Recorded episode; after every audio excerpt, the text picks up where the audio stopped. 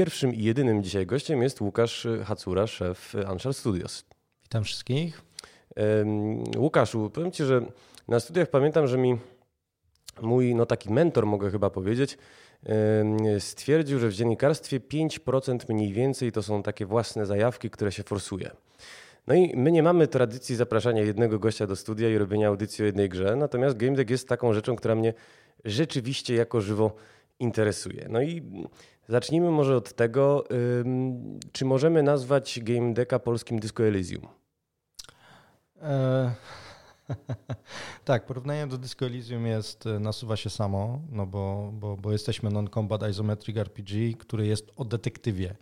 W związku z czym e, porównanie, e, porównanie przychodzi samo. My oczywiście gdzieś tam staramy się od tego porównania uciekać z prostego powodu, że Disco Elysium jest grą genialną. I, i trudno, trudno do tego Metacritica 91 i, i do tego levelu ratingu gdzieś tam dążyć. Natomiast, e, natomiast tak, zdecydowanie jesteśmy, e, jesteśmy, że tak powiem, w tym samym gatunku. Jeżeli komuś się podobało Disco Elysium, a jednocześnie jest zainteresowany troszeczkę może bardziej mass marketowym, bo my nie jesteśmy tam e, bardzo awangardowi w tym naszym game decku. Jest on taki geekowski w kontekście swojej cyberpunkowości, no to jeżeli komuś taki setting pasuje, to, to, to myślę, że, że mam nadzieję, że game decka dowieziemy na takim poziomie, E, że, że zasłużymy sobie na te polskie Disco Elysium. Jest może i geekowski, ale nie stroni od trudnych tematyk. Demo, które właśnie udostępniliście, e, toczy się w świecie Twisted and Perverted, mm. no, w którym nie brak perwersji, jak sama nazwa wskazuje. Jest też sporo przemocy seksualnej. Jak wyglądał research? E, research jako taki, jeżeli chodzi o Twisted Perverted, ograniczał się do przeczytania, e, do przeczytania pierwszego tomu Game Decka, e, w którym to, to było opowiadanie. Pierwszy tom Game Decka jest zbiorem opowiadań tak naprawdę. Jedno z tych opowiadań dzieje się w sieci Twisted Perverted, więc tutaj jak gdyby to, jak ma wyglądać ten świat, jak jest cel w tym świecie e, grania, tak, e, to, no to, to głównie wizja Marcina Przybyłka. No ten rynsztunek, który pojawia się na postaciach jest e, bardzo bliski rzeczywistości. Tak słyszałem, to znaczy ja też musiałem zrobić research, rozumiesz, przed audycją, żeby się nie zbłaźnić. Tak, znaczy już jaki research robili graficy, to już ich sprawa. jeżeli, chodzi o, jeżeli chodzi o tworzenie modeli czy, czy, czy rysowanie awatarów. Natomiast y, no, sam świat w sobie miał. E, znaczy, on jest w demie, wbrew pozorom, nie dla kontrowersji, chociaż trochę, trochę jej wywołał, ale jest w demie dlatego, że fabularnie jest to pierwszy case e, w Game Decku, czyli w docelowej grze tak się gra zaczyna. Zresztą tam będzie jeszcze taki prolog krótki, fabularny, połączony z tutorialem w, w, w, pełnej wersji gry. Natomiast faktycznie jest to pierwszy case. E, fabularnie tam poznajemy jedną z kluczowych postaci, czyli tego Jestera. On się, ten Nemesis się przewija e, przez grę. No za dobre, żeby nie wykorzystać, tak, tak że mogę powiedzieć po sesji. więc, e, więc z tego powodu, e, z tego powodu, więc trochę tłumacząc się, Twisted Perverted jest pierwszym światem, jaki prezentujemy w pełni, bo go mieliśmy. E, natomiast czy on jest aż taki kontrowersyjny? Jest to gra wideo, w sensie gra wideo w grze wideo, w której chodzi po prostu o to, żeby, żeby wejść i, i żeby, żeby kogoś próbować poderwać jednocześnie jednocześnie próbując go zabić. Tak? Jest to, nie przypomnę sobie teraz E, tej filii, ale jest specjalne słowo na tą filię, czyli, e, czyli chęć zamordowania kogoś w stanie uniesienia seksualnego, no i na tym jest jak gdyby zbudowany świat Twisted Perverted. Natomiast Natomiast zbudowany sam świat, natomiast case jest dużo bardziej przyziemny, tak? Case jest, e, case jest o, o, o relacji ojca z synem, o, o, o rozwydrzonym bachorze de facto trochę, tak? E, czyli takie tematyki, no Powiedziałbym, że nic, czego inne firmy noir slash cyberpunk nie robiły wcześniej. Natomiast inne firmy, nawet uwzględniając ten estoński kolektyw stojący za Disco Elysium, Y, no nie zyskały już na etapie kampanii poparcia i, promocji ze strony czy Obsidian Entertainment, czy, czy Briana Fargo, jak się właściwie przekonuje no, tuzów roleplayowych, będąc studiem, które nie ma w roleplayach, przypomnę, y, no nie chcę mówić, żadnego doświadczenia, bo współpracowaliście z największymi, z największych w tym momencie, czyli z Larianem, y, ale jest to mm, no, trochę ewenement wasz, w waszym portfolio. To znaczy, wydaje mi się, że jest to kombinacja dwóch rzeczy. E, e, pierwszy, że trailer kickstarterowy był mocny. E, w sensie faktycznie budował w tym czasie, w którym on był tworzony, budował dużo więcej e, fantazji. Jeszcze tak powiemy, teraz próbujemy to oczywiście dogonić, tą, tą fantazję i, i, i, uzupełnić.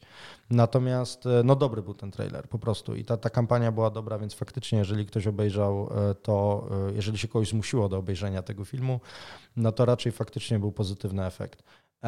W przypadku no, Lariana nie było to jakoś super trudne, bo z Larianem współpracujemy, więc e, Sven jest bardzo, e, prezes Larian Studios jest bardzo otwarty i, i bardzo chce pomagać e, innym studiom deweloperskim, więc, więc po prostu no, było to wręcz byłoby nie w dobrym tonie, gdyby, nie wsparł, gdyby nie wspomógł, więc jesteśmy mu oczywiście bardzo wdzięczni, natomiast wynika to jakoś tam z naszej relacji. Mm. No jeżeli chodzi o Josha Sawyera, czyli Obsidian, bo to ja przypuszczam, bo ja nie wiem dokładnie, jak to się tam zadziało wewnątrz Obsidianu, ale przypuszczam, że, że to Josh Sawyer zadziałał, bo po prostu e, jest to prelegent e, naszej konferencji GDSUM, e, którą, którą organizowaliśmy w zeszłym roku i, i który no może konsultował, to za dużo powiedziane, ale, ale wiele godzin spędziliśmy rozmawiając o game decku swego czasu, więc, więc gdzieś tam mm, ta incepcja z mojej strony na nim e, zadziałała. Więc Brian Fargo to był moim zdaniem tylko outcome po prostu tego, że hej, no, no jak już Obsidian, jak już Larian, to, to wręcz wypada. Więc, e, bo, bo faktycznie z tej, z tej trójki, powiedzmy to w InExile mam, no, no, no, nie znamy bezpośrednio tych ludzi, tak? Natomiast e, zarówno Josh Sawyer, jak i Sven Wike, no to po prostu są no de facto koledzy, tak? To proszę ode mnie Svena przeprosić, bo kiedyś zrobiłem bardzo głupią rzecz. To znaczy, spotkałem się ze Svenem podczas E3, e, kiedy ujawniali e, Baldura. No i Sven był strasznie, strasznie zmęczony, no bo codziennie wywiad za wywiadem i, i rzeczywiście siedział w Los Angeles no dłużej nawet niż E3. I chciałem go tak trochę wziąć pod włos, jakieś tam zacząłem zadawać pytania polityczne. Natomiast w pewnym momencie, y, jakby w kontekście seksualnym, bo wiesz, ja też byłem zmęczony. No, na E3 się nie śpi, y, nie je praktycznie. Y, w pewnym momencie no, pomyliły mi się dwa słówka w języku angielskim. Minorities i minors. Mhm. Zważywszy na ten jednoznacznie seksualny kontekst, no, prawie wywiad przerwał. Ale właśnie, jak do tej no, przyjaźni, czy, czy może jakoś kumpelstwa, bo semantycznie chyba właściwsze słowo w ogóle doszło.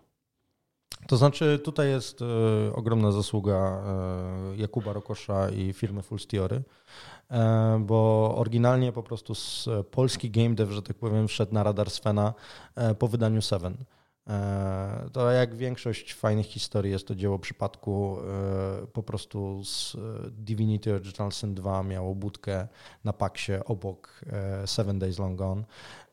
No i po prostu ktoś z, z teamu Lariana zagrał w Sevena, powiedział Svenowi, że powinien w to zagrać. Sven w to zagrał. E, stwierdził, że gra jest, e, że ma w sobie, znaczy, że jest tam mocno, on by, oni by to oczywiście dużo bardziej dopracowali, ale że ma w sobie to coś, że, że ludzie, którzy to tworzyli, rozumieją RPG i, i, i może fajnie byłoby z nimi współpracować. Więc zaczęli, zaczęły się rozmowy między, między Full Theory a Larianem. Natomiast Larian po prostu miał potrzeby większe niż, niż samo Full Theory było, e, było w stanie sprostać, a my z Kubą Rokoszem już od jakiegoś też czasu no też się kumplujemy, tak, więc, więc to trochę polegało na tym, że Kuba po prostu, Kuba nakręcił, że no może oni sami nie, ale oni z Anszarem to już chętnie. I, no i tak się zaczęła nasza współpraca w, w, trzy studia, że tak powiem. Więc to trochę przypadku, trochę koleżeństwa, e, trochę mocnego, e, mocnego zmysłu bizdowowego Kuby Rokosza.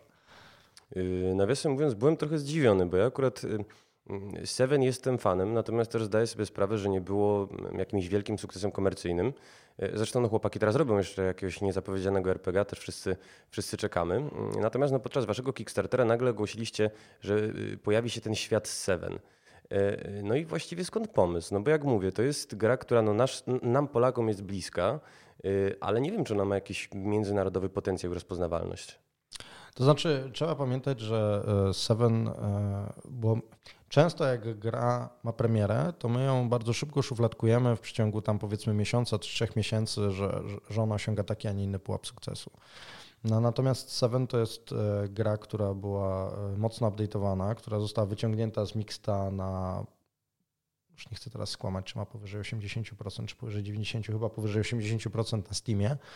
E, i która cały czas gdzieś się tam sprzedaje, tak? Mhm. Oczywiście to już jest taki okres sale'owy i tak dalej, no ale tam e, tam powiedziałbym, że community, e, community Sevena jest nie do skreślenia w kontekście jak gdyby tego, że to jest de facto nasz target, tak? Więc to chodzi tylko po prostu o jak to, jak to powiedział, jak to mówią teraz moi znajomi, jeżeli chodzi, jak się wymieniamy marketingowymi trikami, to w tej chwili game dev to jest takie ciułanie wishlisty. E, w sensie o to chodzi w tym marketingu, że wszystkie te działania marketingowe gdzieś tam do, tych KPI, do tego KPI-a wishlisty e, sumujemy. No i właśnie takie odzywanie, taki Kickstarter oczywiście miał taki cel, tak? Czy odzywanie się do takiego community, e, community właśnie Seven, które już istnieje. No to są właśnie takie działania, tak? To oczywiście to nie jest, to nie był deal życia, to było bardziej na zasadzie, ej Kuba, to może fajnie by było, jasne. No i tak, i tak, i tak mamy to. A powiedz mi, czego możemy po tym świecie z Seven oczekiwać? Bo na mnie największe wrażenie robiło, pamiętam, robiła w tej grze wertykalność map. To, że mhm. rzeczywiście ty możesz się wszędzie dostać na różne sposoby y, i to jest taka wielopiętrowa konstrukcja, że staniesz u, u szczytu i nie wierzysz, że tyle poziomów jest pod tobą. Czy to się jakoś pojawi w projekcie? Tak, znaczy no, to jest e, USP oczywiście Sevena, my tego USP jako tako w, w Game Decku nie mamy, więc, e, więc nawet jeżeli się to pojawi w, w samym świecie, to pojawi się bardziej jako taki wink-wink do, do, mhm. do Sevena niż, niż faktycznie jakaś rozbudowana mechanika. Raczej jako gra deeply branching narrative będziemy się starali oddać ducha narracyjnego e, tej, tej historii po prostu Sevena, tak? Więc więc no nie spodziewałbym się stealthu i kombatu, o może tak. No, byłoby to niezgodne z premisem. Jezu, a wiesz co, zaczynałem sam kalki językowe popełniać, jak tak siedzimy. Raptem 12 minut, myślę, że możemy się przerzucić na angielski, jak będziemy dłużej rozmawiać. E, ale tych wing-winków jest, widzisz znowu, jest całkiem sporo w, w udostępnionym przez was demie. Już e, na początku się pojawia odwołanie do Blade Runnera. E, potem ten unicorn cudowny. Może wyjaśnimy słuchaczom, że pojawia się no troll pod, w tym świecie Twisted and Perverted, e, e, który w skórce jednorożca stara się eksplodować inne postaci. E, sporo też jest takich akcentów, bym powiedział, polskich, no bo podczas audycji trochę radiowej, biznesowej zresztą trochę polszczyzny dało się usłyszeć. No i pojawia się w jednej z rozmów niejaki doktor Chrząszcz. I chciałem się zapytać, jak będzie no, z dowcipem w game decku. Czy, czy to będzie e, gra dowcipna i jak będzie z takimi akcentami no, bliskimi naszym wewnętrznym orzełkom? To znaczy tak, e, wiadomo, że e, naturalizacja jak gdyby języka pewnie sprawi, że bo aktualna wersja językowa, my tworzymy grę po polsku i tłumaczymy ją na język angielski. Aktualna, aktualne tłumaczenie to jest takie tłumaczenie trochę wprost, e, łącznie z, tam z proofreadem, ale nie jest to e, finalna wersja, która tam tej naturalizacji, dialogizacji i tam nie jestem ekspertem od lokalizacji, ale dużo tych jeszcze elementów e, brakuje, żeby to faktycznie była ta finalna jakość, którą my chcemy osiągnąć w game decku. Więc ten humor e, typowo polski może zostanie, zależnie od właśnie tam intencji e, tego native'a, może zostanie gdzieś tam zatracony i pozostanie on tylko w wersji polskiej. E, natomiast jest to zdecydowanie gra, która ma puszczać oko i do, bo, bo jest to taki troszeczkę, no też znowu użyję sformułowania, to jest taki trochę nerdfest, tak? W sensie te gry wideo gdzieś tam odwołują się, e, czy, czy, czy, to Harvest Time, czy, czy Twisted and Perverted, czy, czy Happy Hunting Grounds, czy no jak ktokolwiek by przeczytał książkę e, Marcina Przybyłka, no to, to, to można tam rozpoznać, że aha, tutaj to trochę taki Turok, tutaj to trochę taki Unreal Tournament, tutaj to trochę coś takiego, tak? I, i ma jedno opowiadanie ewidentnie inspirowane Alienem, więc generalnie rzecz biorąc, gdzieś te inspiracje są i aż się proszę po prostu o, o komentarz i my widzimy na streamach, że jeżeli to jest zrobione oczywiście z jakimś tam umiarem, no to my widzimy na streamach, że, no, że ludziom się to podoba, tak? Baliśmy się tego, szczerze powiedziawszy, czy to nie jest tak za bardzo miejscami um, zbyt mocne, tak? Typu tam Z is dead, e, ale ale e, i na pewno będziemy to jeszcze tam wygładzać i, i, i poprawiać i, i będziemy jeszcze nad tym językiem pracować. Natomiast tak, zdecydowanie o ile dotykamy ciężkiej tematyki, to, to nie powinna być to gra pozbawiona takiej autoironii. No na pewno mogę powiedzieć po tym pierwszym rozdziale, który, który udostępniliście, że nie mam wrażenia czytania powieści Michała Radomira Wiśniewskiego, czyli to nie jest masturbacja odniesieniami, mam nadzieję, że Michał nas nie słucha, yy, tylko no jest to koherentna fabuła, w której no jest to yy, po prostu jakaś istotna, fajna, fajna składowa. Także za to już yy, pierwsze oklaski może, bo dawno nie było. Ale skoro oklaski za nami, to chciałem Cię jeszcze zapytać o dialogi. To mhm. znaczy, y, mówiliśmy sobie trochę o tym poparciu mm, RPGowych y, tuzów. No i nie da się ukryć, że w waszej grze jest y, no, trochę mniej takich literackich opisów nie jest niż nie wiem, w Tormencie, tym mhm. nowym Numenerze, czy, czy nawet w Disco Elysium. Jak w zasadzie stworzyć zdrową proporcję? Pytam trochę dlatego, że ten Torment się sprzedał na tyle źle, że później e, e, Brian Fargo stwierdzał, że no już nie można robić takich RPGów, które się źle prezentują na Twitchu, źle na YouTubie i, i są bardziej książkami niż grami. Tak, znaczy no też, też należy pamiętać, że, że Brian Fargo gra w trochę innej lidze, tak? Jakby, jakby Game Deck się sprzedał tak, jak się sprzedało Tides of Numenera, to my byliśmy zadowoleni. No ale jakby się sprzedał tak jak Bard's Tale, to myślę, że nie do końca. no tak. E, natomiast e, e, Game Deck nie jest grą Game Deck ma bardzo dużo tekstu, bez dwóch zdań. Game Deck będzie miał około 300 tysięcy słów, e, czyli zaledwie trzy razy mniej niż Torment, więc, który miał około miliona. Więc, e, więc jest to gra z dużą ilością tekstu. Natomiast nie jest to z mojego punktu widzenia, z takiego punktu widzenia powiedzmy jednej z dwóch osób, które, które gdzieś tam tą kreatywną wizję na samym początku kreowały, to, to nie jest to gra o czytaniu, tylko to jest gra o wyborach. Czyli e, i o reaktywności tych wyborów, czyli porównujemy się do takich gier, lubiliśmy w, we wczesnych czasach produkcji, lubiliśmy mówić, że to jest taki telltale, tylko na poważnie, w sensie, że te wybory nie są, e, nie są udawane, tak? E, że ta fabuła faktycznie ma wpływ i, i takie drobne elementy e, w game decku wpływają bardzo mocno na odbiór, więc, więc o tym jest Podam bardzo prosty przykład, y, jak bardzo czasami nawet mnie, ja mam 50 kilka godzin w game decku, a, a, a czasami, mnie, czasami mnie ciągle to demo zaskakuje, jeżeli chodzi o liczbę branchingów. Na przykład miałem taką sytuację, że, że jednego dnia wchodzę do, do biura Hagisa, naszego klienta w tym, w tym demie, i on tam mnie wita i, i zaczynamy całkiem normalną rozmowę. No i drugiego dnia gram w tą grę i wchodzę, a on na mnie krzyczy i mówi, że co to tak, czemu mi to tyle czasu zajęło i tak dalej. Ja mówię, o, przepisaliście ten dialog. Oni mówią, nie, nie przepisaliśmy, po prostu w poczekalni bawiłeś się tam na komputerze i, i, i traciłeś czas I, to jak gdyby wzięliśmy pod uwagę, tak?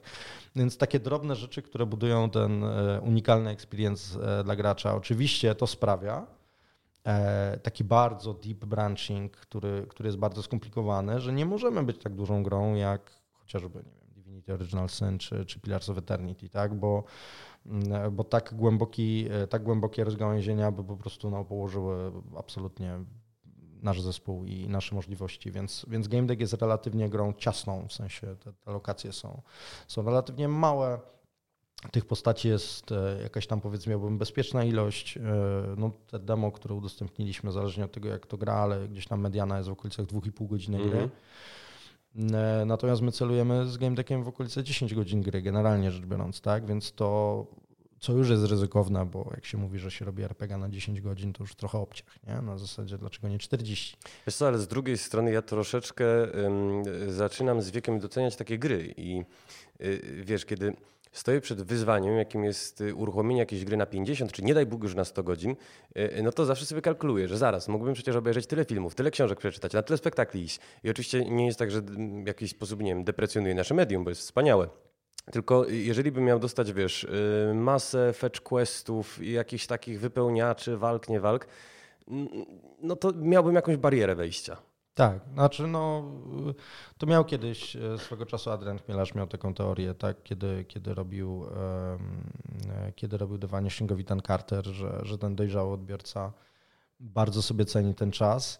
No niestety rynek, rynek jednak zweryfikował, oczywiście Vanishing of Ethan Carter był bardzo dużym sukcesem, no ale jednak rynek zweryfikował, że no po pierwsze tych, e, tych, tych, tych ludzi 30, 30, 40 plus, którzy grają w gry wideo i bardzo sobie cenią ten swój czas i tak dalej, to jest pewna jednak konkretna nisza. No i że jednak jeżeli robimy gry typu, nie wiem, Apex, mhm. no to tam jednak musi być odpowiednia ilość kontentu. Mało tego, jesteśmy bardzo dziwną branżą, bo jakość jest jasna, jest jako takos ważna, ale ona tak naprawdę wpływa głównie na ocenę gry. Natomiast, e, e, natomiast nie musi wpływać na cenę gry. W sensie cena gry jest bardzo mocno driveowana w naszej branży gatunkiem i właśnie długością trwania. Gdzieś tam wbiło nam się, choćbyśmy nie wiem jak wysokojakościową grę dali, ale chcieli na przykład 40 dolarów za grę, która ma 10 godzin, no to byłoby oburzenie w internecie, że jak można chcieć 40 dolarów za grę, która ma 10 godzin, tak? W jakimś tam konkretnym gatunku.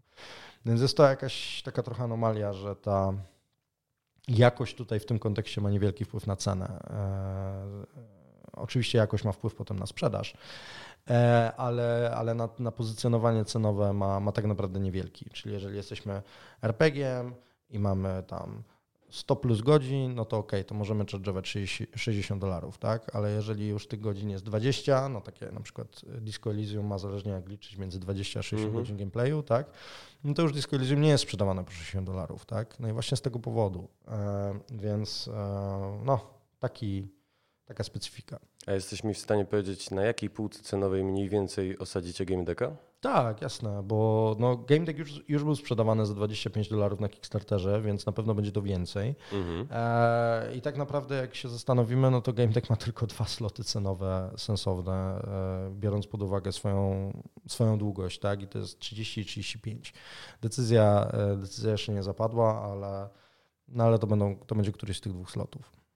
Y, odnoszę wrażenie, że troszkę za późno cię o to zapytam, y, aczkolwiek y, część naszych słuchaczy może nie być w ogóle zaznajomionych z uniwersum Marcina Przybyłka, bo rzecz się mhm. toczy przecież w Warsaw City, tym bliskim nam. Tak. Czy mógłbyś choćby w dwóch słowach ich wprowadzić w ten świat Game Decka? Ja nie wiem, czy to jakoś przemontujemy, czy co zrobimy.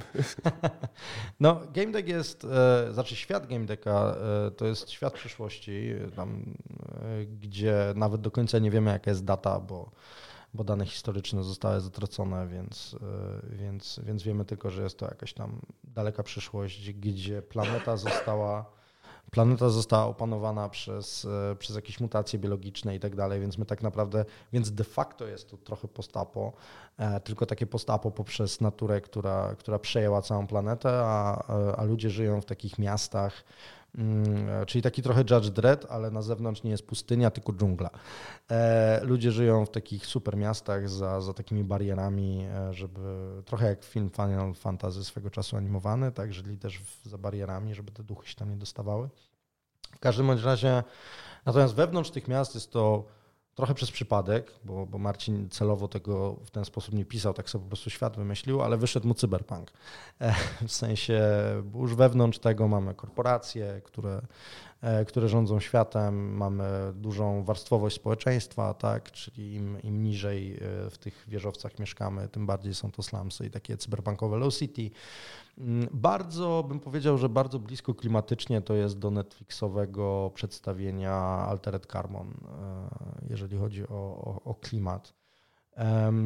No natomiast ta, ta unikalny element Game Decka jest taki, że wszyscy sobie żyją e, normalnie, ale też bardzo dużo czasu spędzają w grach wideo i jest to taka trochę powiedziałbym post-transhumanistyczny świat, bo już się nikt nie zastanawia, czy AI tak jak Deus Ex na przykład, to jest takie wielkie pytanie, co to znaczy być człowiekiem i tak dalej. No to w Game Tech już się nad tym nie zastanawia. Wiadomo, że AI są, żyją, wiadomo, że mogą chodzić AI w ciałach robotów po prawdziwym świecie, albo mogą ludzie e, skopiować się do świata wirtualnego i być takimi ghost in the machine, tak? Więc jakby tu, tutaj się już bardzo taki metropolitalny jest ten, ten, ten, ten, ten świat e, Game Decka.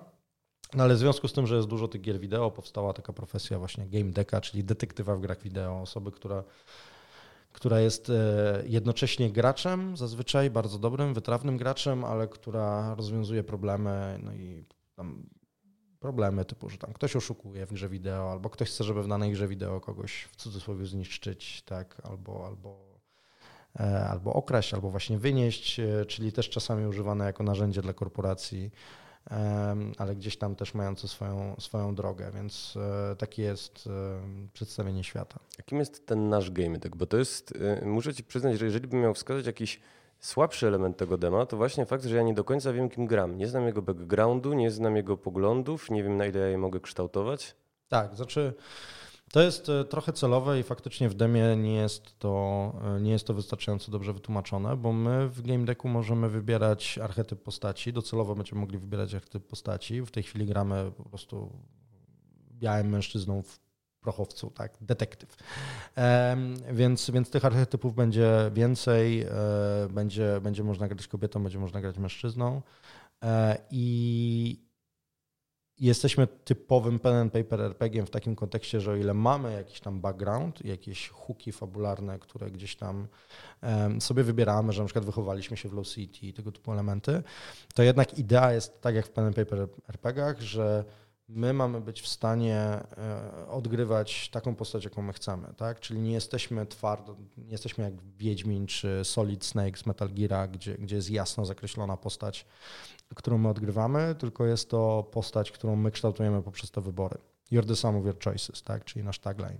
Okej, okay, a jaką mogę być najbardziej ekstremalną postacią. Co prawda nie będę, bo rozmawialiśmy nie tak dawno. Ja zawsze w Baldurach i Tormentach gram dobrymi postaciami, bo jakoś tak się czuję mm, nie w stanie, żeby odgrywać rolę, tylko raczej się wcielać w siebie, a lubię o sobie mhm. myśleć dobrze. Natomiast gdybym chciał być po prostu największym freakiem w game decku, tak wiesz, podejmować najbardziej absurdalne decyzje, to kim zostanę? To znaczy, my mamy taki paw, który nazywamy, który nas najbardziej w cudzysłowie śmieszy, jest faktycznie gra skonstruowana w ten sposób. To jest e, paw detektywa idioty, a mianowicie detektywa, który po prostu, albo może nawet nie detektywa idiota, ale detektywa leniwego, w sensie mhm. detektywa, któremu się nie chce. Grę można skończyć bardzo szybko, w sensie mm, ja myślę, że speedrun na, e, na, e, na tym demie w wykonaniu dewelopera to by było jakieś 20 minut mimo że to jest dwóch i godzinne. Czyli jak gdyby nie chcemy się dowiadywać zbyt dużo i bardzo pochopnie wyciągamy wnioski i wyciągamy wnioski, które są e, szczerze powiedziawszy, to chyba nie trafiło w tej chwili do, do aktualnego dema, ale na przykład jest taka sytuacja, że na początku ten ojciec naszego, e, syn naszego klienta jest uwięziony w tej grze i my jeszcze nie wiemy w jakiej i, i mamy to zbadać. No to można, można było swego czasu, pamiętam którąś z, któryś z takich prototypów, że można było zakończyć e, case'a twierdząc, że on udaje i wypiąć go na twardo, tak na przykład. więc, więc to, są, e, to, są tego typu, e, to są tego typu zmiany, znaczy tego typu jak gdyby zachowania, tak. Um, więc tak, leniwy detektyw, czy też detektyw idiota, to jest jeden, jeden, jeden z, z bardzo walid ścieżek w game decku. E, a powiedz mi jeszcze, wracając trochę do Anszarów, jak to się właściwie stało? Bo wy no, jesteście z nami, jeżeli się nie mylę, od 2012. Tak. E, e, ty miałeś doświadczenia w CI Games, czyli no, wśród twórców shooterów i szeroko pojętych gier akcji. No i tak sobie sprawdziłem wasze portfolio i mamy w nim tak. I The Path of Kara, czyli grę logiczną typu tam match free, i Tiny Game Dev, mobilka, Detached, VR, Kate Malone, Hidden Object Detective, tytuł mówi już w zasadzie wszystko, Heavy Fire Red Shadow celowniczek i nagle RPG. I to taki RPG, który no naprawdę y, budzi zainteresowanie w kraju, budzi za granicą. Jak to się stało? To znaczy, y, trzeba pamiętać przede wszystkim, że Anshore Studios jest firmą y, Work for Hire, czyli jesteśmy firmą, która realizuje gry na zlecenie w większości przypadków, w sensie mniej więcej powiedziałbym, 70% firmy pracuje na zlecenie dla innych firm. A ile macie szabel w ogóle w firmie? E, pod 100 w tej chwili. Czyli mhm. tam nad, nad game, no przykładowo nad Game Deckiem pracuje w tej chwili dwadzieścia kilka osób, a reszta pracuje faktycznie nad projektami e, dla innych firm. I teraz e, przez pierwsze 5 lat istnienia, zresztą jak w bardzo wielu spółkach te pierwsze 5 lat to jest taki tryb przetrwania, tak? Mhm. Czyli chwytamy się czego możemy, e, żeby, żeby zbudować jakiś, e, jakąś wiedzę, jakieś procesy, żeby się rozwinąć, żeby zatrudnić ludzi i żeby przede wszystkim mieć pieniądze. Więc e, mieliśmy tak naprawdę z mojego punktu widzenia tylko dwa epizody, jak gdyby jakiejś takiej na poważnie próby zaznaczenia siebie samego jako firmy. I pierwsza to był VR, mhm. bo zrobiliśmy Detached, to był nasz produkt i potem Telefrag VR. No ale ten VR nie. No, był taki moment zachwytu branży nad VR-em i, gdzieś on się rozpłynął. Oczywiście są dalej firmy, które sobie świetnie radzą, żeby daleko nie szukać w Carbon, Polsce. Carbon oczywiście. oczywiście. Natomiast e, no my, my żeśmy złożyli, e, że tak powiem, miecz, jeżeli chodzi o VR-a, ale to faktycznie była nasza zajawka, tak. E, natomiast e, po, po tych kilku latach robienia bardzo wielu rzeczy i, i wypracowania sobie jakiegoś tam um, jakiejś tam wiedzy i procesów i tak dalej, no to w, zaczęliśmy się bardziej skłaniać do tego, no dobra, ale co tak naprawdę nas najbardziej interesuje, tak? Bo, bo generalnie cokolwiek byśmy nie robili jest trudno. W sensie w tej chwili naprawdę jakąkolwiek się jest, nie wiem, ktoś mówi, a to moglibyście robić symulatory, tak? Jak, jak na przykład Playway, albo moglibyśmy, nie wiem, wyjść na giełdę i zrobić coś tam, albo moglibyśmy... Przepraszam, dawno nie używałem tego efektu dźwiękowego, a był bardzo adekwatny. No, no. Więc e, generalnie rzecz biorąc, ale nieważne, jakąkolwiek ścieżkę by się nie wybrało, byłoby trudno I, i w tej chwili po prostu jest to, e, jest to rynek dosyć ciężki, jesteśmy w, po, po, moim zdaniem, po Indii Apokalipsie, w sensie ona już nastała i już, e, już, już pozamiatała. I ten kontekst cały czas się zmienia. Co dwa lata jest jakiś inny kontekst. Tak? Teraz na przykład jest bardzo mocne ciśnienie na, na budowanie właśnie wishlist, na marketing, są te prologi, e, są te trailery, które się robi, żeby wcześniej zbadać, e, czy w ogóle warto robić projekt. Tak? To jest nasza rzeczywistość ostatnich dwóch lat. Za dwa lata będzie jeszcze coś innego, za cztery lata będzie jeszcze coś innego. W sensie game dev jest bardzo dynamicznie zmieniającym się, e, zmieniającym się branżą. W związku z czym myśmy wyszli trochę z takiego założenia, dobra, to skupmy się na jednej rzeczy. Po prostu róbmy to, co nas e, najbardziej interesuje. Oczywiście to musi mieć biznesowo ręce i nogi, tak? Jeżeli byśmy stwierdzili, że nie wiem, że tam najbardziej nas jarają side-scroller, nie wiem, przygodówki czy coś, to pewnie byśmy się na to nie zdecydowali w, w tym momencie. Ale generalnie rzecz biorąc, jasne, to musi mieć swoje biznesowe podwaliny, to musi mieć sens ale żeby jednak robić coś, co nie jest na fali aktualnej jakiejś tam zmiany trendów, tylko coś, co możemy za dwa czy za cztery lata dostosować oczywiście odpowiednio do aktualnych trendów, ale jednak zostawić nasze, nasze, nasze core kompetencje tam, gdzie one są. Tak? Tutaj takim przykładem e, jest czy to 11-bit Studios, czy People Can Fly, to są, to są studia, które no, od lat robią produkty w obrębie jakiejś tam niszy, tak, konkretnie. Znaczy, no, ciężko mówić o niszy w przypadku tytułów People Can Fly, ale, yy, ale w jakimś obrębie konkretnego know-how, konkretnego gatunku, tak, i, i chcielibyśmy to zbudować. Jasne, fajnie na naszej stronie w tej chwili wygląda, że tam pracowaliśmy przy Divinity, że pracujemy przy Baldur's Gate, że, że robimy game decka, ale tak naprawdę ten, e, ten taki największy know-how, no to jest z własnego od A do Z robionego mm -hmm. tytułu, tak? Więc tak naprawdę ja myślę, że to dopiero po game decku się okaże, czy, czy to ma sens. Ja bardzo, znaczy ja oczywiście głęboko wierzę, że ma i myślę, że ten Backers Build to pokazał, natomiast e, ja mam największy szacunek do firm, które potrafią pokazać konsekwencje w swoim sukcesie, tak? Czyli, czyli nie, że tam 11-bitom e, wyszedł Anomaly Warzone, tak? tylko im wyszedł w miarę każdy anomalii. This War of Mine rozwaliło system, kiedy się okazało, kiedy wszyscy myśleli, że już się bardziej nie da, to wyszedł Frostpunk. Tak? Jakby ta konsekwencja w tym wiedzeniu, co się robi, jest, buduje, strasznie budzi u mnie szacunek. Tak? A takie studia typu no już tam nie wymieniając nazwy, ale studia typu tam zrobiliśmy jeden po prostu hit i, i mamy dużo pieniędzy, tak, no to, to dla mnie jeszcze no, można mieć dużo pieniędzy z różnych źródeł, tak, ale, ale to nie znaczy, że zbudowaliśmy jakieś kompetencje. Yy, czyli rozumiem, tak trochę streszczając, że jeżeli yy, Game Deck rzeczywiście się okaże sukcesem i artystycznym, i komercyjnym, no to pójdziecie tą właśnie ścieżką. Mało tego, Game Deck musiałby się okazać flopem, żebyśmy nie poszli. Game Deck, Game Deck nie, musi, nie musi, że tak powiem, sprzedać jakiejś niepotycznych ilości kopii, czy mieć jakieś niesamowite oceny. Game Deck musi tylko pokazać, że to, co robimy, ma sens, tak?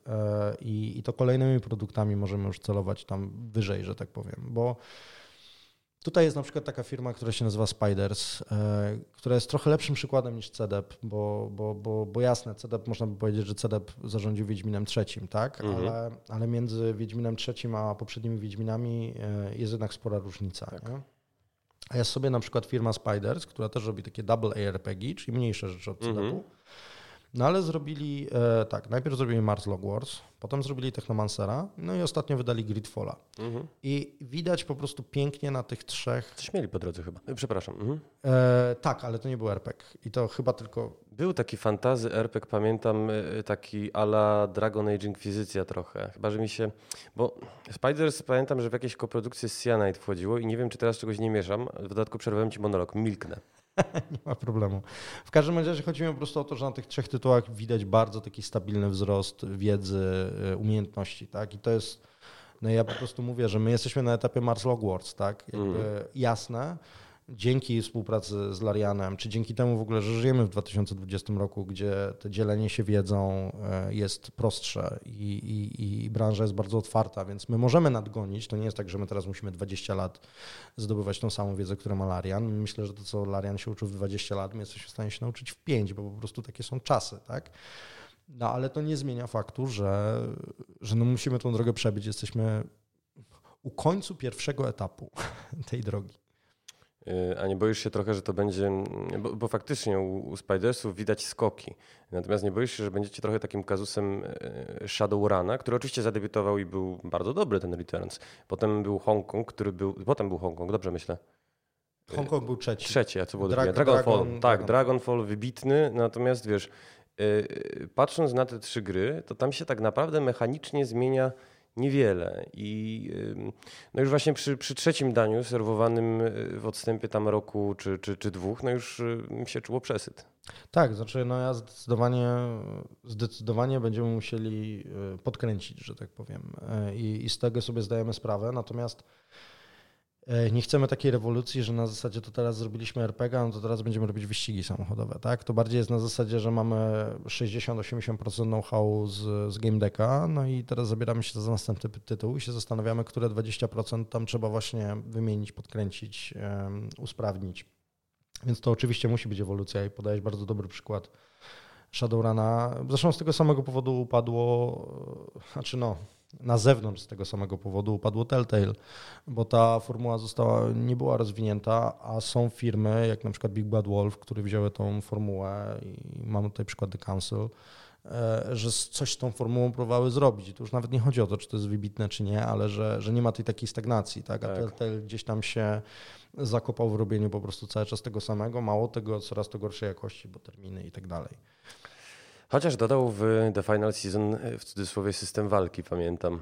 Nie wiem, czy grałeś. Nie, nie grałem w, w mówisz o Walking Dead, tak? Tak, tak, tak. Tak, tylko że Walking Dead, The Final Season, widzisz, to nie jest e, do końca Telltale, w sensie to wzięli, mm, wzięli wykonawców, mhm. znaczy wzięli wykonawców z Telltale'a, ale tak naprawdę tam E, czyli faktycznie ci, którzy tworzyli. Ale... Dwa pierwsze odcinki powstawały jeszcze pod egidą Telltale. To się gdzieś tak na, na, tuż przed premierą chyba drugiego tak. wszystko rozgrywało. No ale to, to komu tam najbardziej zależało na tym, żeby to faktycznie wyszło fajnie i wyszło fajnie, no to był Skybound, tak? Mhm. E, czyli właściciel IP e, samego w sobie e, komiksu Telltale i e, Walking Dead, przepraszam. Kirkmana. Mhm. Tak i oni, oni oni, że tak powiem, wzięli pod skrzydła po plajcie Telltale'a ten, ten, ten, ten zespół, żeby to skończyć jakoś tam sensownie. Wracając do przyszłości Anszarów, przejrzałem sobie wyniki tegorocznego Gamina i co prawda nie dostaliście y, projektu, żeście się tam chyba wykopertnęli o jakieś naprawdę pojedyncze punkty. Znaczy punktów mamy bardzo dużo. Nie, nas, tak, tak warunku jednego. Tak. O co to chodziło? o średnicę rury, my to tak nazywamy.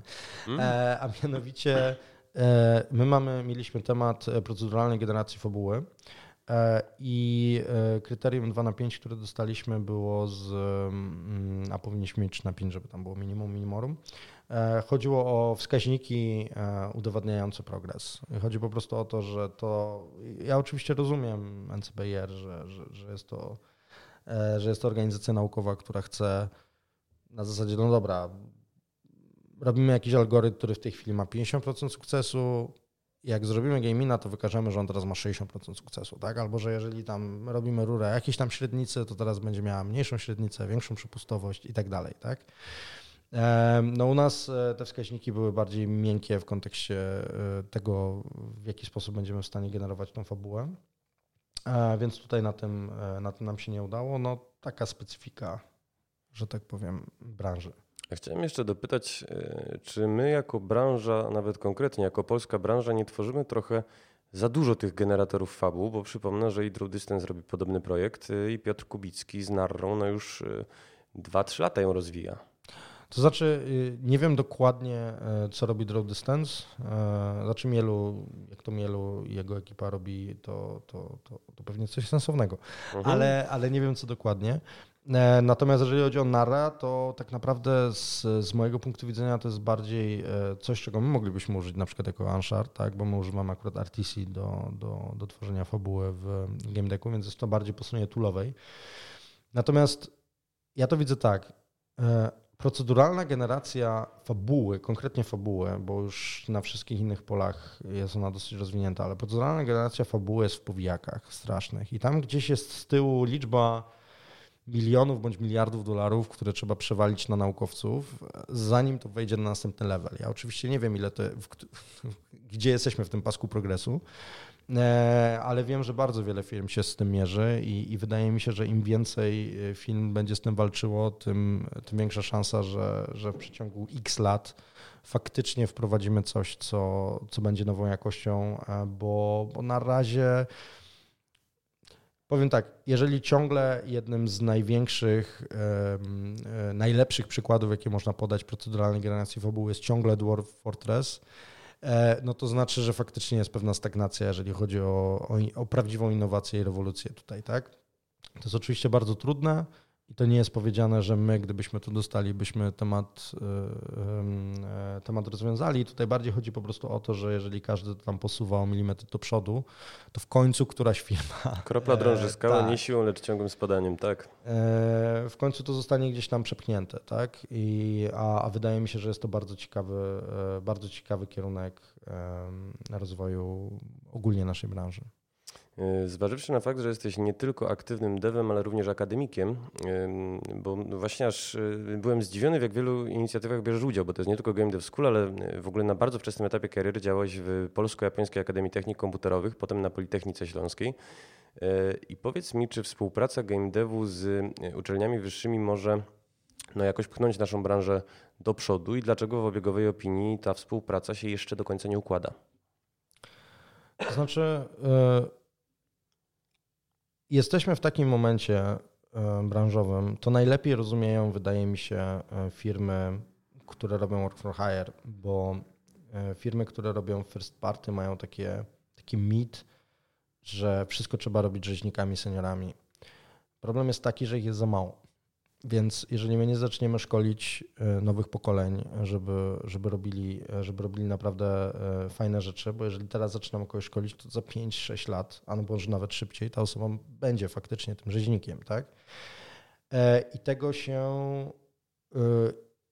i większość państw na świecie robi to we współpracy z, z uczelniami, tak? Czyli, że mamy jakieś programy stażowe, mamy jakieś inicjatywy związane z że jeżeli pójdziesz na ten kierunek, to takie osoby z danej firmy są zaangażowane w wykładanie, e, i, ale potem jest szansa na rekrutację i tak dalej, że, że jest to ten ekosystem e, tworzenia nowych, nowych specjalistów z branży game dev jest połączony faktycznie aktywnie przez działania samych też specjalistów z branży game dev.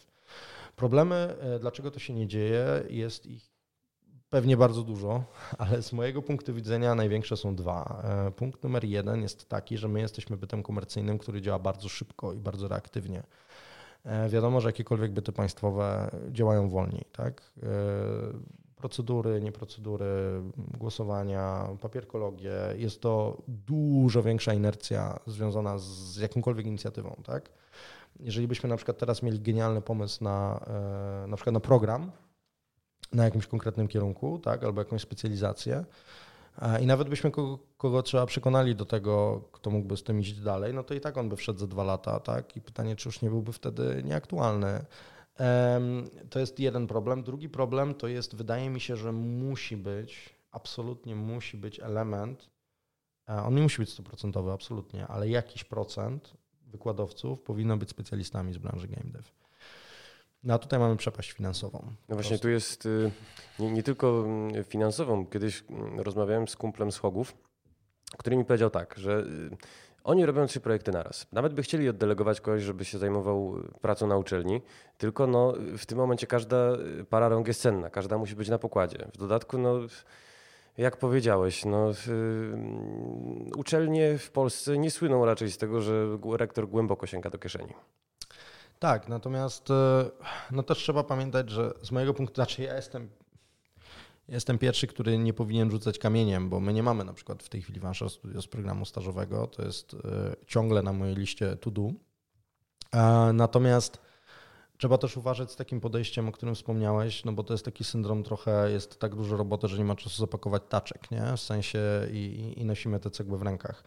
E, jest to, e, ja sam to robię, ja dokładnie rozumiem, dlaczego tak jest, natomiast no jest to mało przyszłościowe. Ja na przykład mam kilku E, kilku e, programistów w zespole, którzy przyszli do mnie 5-6 e, lat temu i oni przyszli totalnie zieloni, tak? Tam konkretnie, no nieważne, Ania, Mateusz, Krzysiek od nas z zespołu przyszli właśnie jakieś 5-6 lat temu. I ja po prostu widzę, jaką oni drogę teraz przeszli. Jak ja sobie teraz pomyślę, kurczę, czemu ja rok później, dwa lata później, trzy lata później, bo bym miał co roku teraz taką ekipę, tak? E, a gdzieś to faktycznie w Ansharze umarło. Mamy w ogóle chore te, e, te proporcje, bo, bo nie wiem, w zespole programistów mamy dwudziestu kilku programistów, mamy w tej chwili dwóch juniorów bodajże, tak? To jest e, bardzo... Z jednej strony dużo ludzi mówi, że to jest marzenie właśnie, że możesz robić i tak dalej, ale właśnie to nie są zdrowe proporcje w kontekście takiego stabilnego rozwoju mm -hmm. firmy, tak? I z tym musimy coś zrobić i wydaje mi się, że no, że ogólnie jako branża, ale są osoby, które się strasznie starają, tak?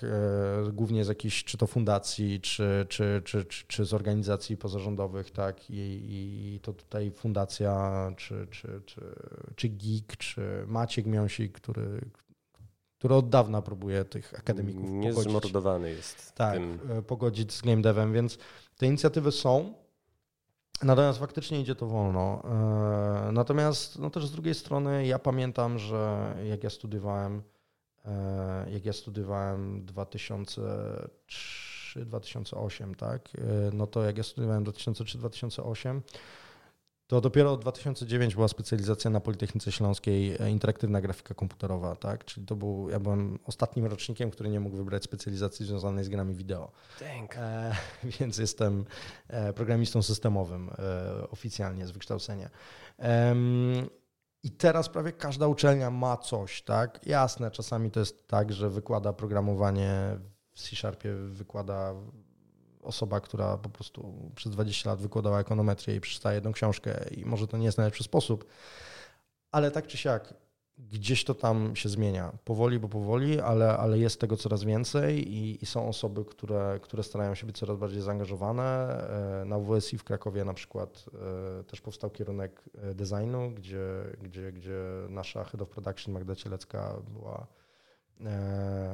była odpowiedzialna za tworzenie programu do tego, e, e, tych studiów, tak?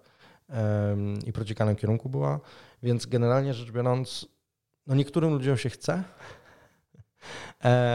natomiast, no natomiast idzie to powoli. Czyli podsumowując, bo też się musimy pomalutku składać do zakończenia audycji. Wiemy już, co trzeba zrobić, żeby się ta współpraca lepiej układała między uczelniami a game devem. Wiemy też, że Anshar trochę ma za uszami, jeżeli chodzi o proporcje i też musi, musi coś z tym zrobić. Natomiast co trzeba zrobić z game deckiem? Bo y, nasi słuchacze nie muszą wiedzieć, ale demo, które udostępniliście y, pod koniec odsyła nas do takiej ankiety, którą oczywiście wypełniłem. Co z tych ankiet wynika na razie? Nie mam zielonego pojęcia. Naprawdę nie mam zielonego pojęcia, bo Backers Build u nas u nas słowem kluczowym na, na, na, na wypuszczenie tego doma był Backers Build. Backers Build kosztował bardzo dużo osób, bardzo dużo snu, krwawicy i, i wysiłku. I jak żeśmy go już wypchnęli i się okazało, że nic nie wybuchło, tak? Mhm. Że, że, no to generalnie rzecz biorąc, trzy czwarte zespołu jest w tej chwili na urlopach. Bardzo zdrowo, bardzo zdrowo. więc, e, więc aktualnie e, ja oczywiście e, ja oczywiście teraz jak, jak wrócę, bo, bo, bo, jestem w drodze z Game Dev że tak powiem, tutaj w Warszawie, będziemy się powoli interesować. Wiemy, że zagrało mniej więcej połowa bakerów. To tyle ze statystyk e, wiem. Zresztą 2000 ludzi z hakiem e, zagrało. E, natomiast twardych statystyk jeszcze ankietowych nie mamy. Jasne. A powiedz mi, czy ten Backers Build y, jest szansa, że się przemieni magicznie w jakieś ogólnodostępne demo na przykład z czasem? Czy to jest paradoksalnie, paradoksalnie, to jest pytanie bardziej do Kuby Kwinty, naszego PR menadżera, niż do mnie, ale z tego co wiem, jeżeli chodzi o kwestię prologu jako prologu, czyli tego, tego nowego podejścia, tego nowego podejścia do, do, do New Age marketingu, tak, e, to raczej nie. E, natomiast na pewno będziemy go aktualizować, w sensie bakerzy będą mieli, e, będą mieli dostęp do kolejnych wersji, które, mhm. które będą wypuszczane. E, natomiast z tego co wiem, ale, ale jestem w tak komfortowej sytuacji, że jako prezes nawet powiem Ci, że nie wiem. W sensie jest, to, jest dział publishingu, który to wymyśla. I kto wie, może właśnie teraz y, słuchając tego Kuba będzie sobie wyrwał włosy z głowy, że przecież coś ogłaszamy na Gamescomie i czemu ja o tym nie pamiętam. E, więc, e, więc wydaje mi się, że nie, ale, ale zostawiam tutaj furtkę dla działań Kuby. Y, y, panie prezesie, pozostaje mi w takim razie na koniec y, bardzo serdecznie podziękować, bo bardzo się cieszę, żeśmy poświęcili Gamedykowi audycję i Jan Szarom, bo jako się rzekło, sam byłem bardzo ciekawy, co tam, co tam pichcicie. Moim i Państwa gościem był Łukasz Hacura, jako się rzekło pan prezes. Może trochę podgłośnie te oklaski. Dziękuję bardzo.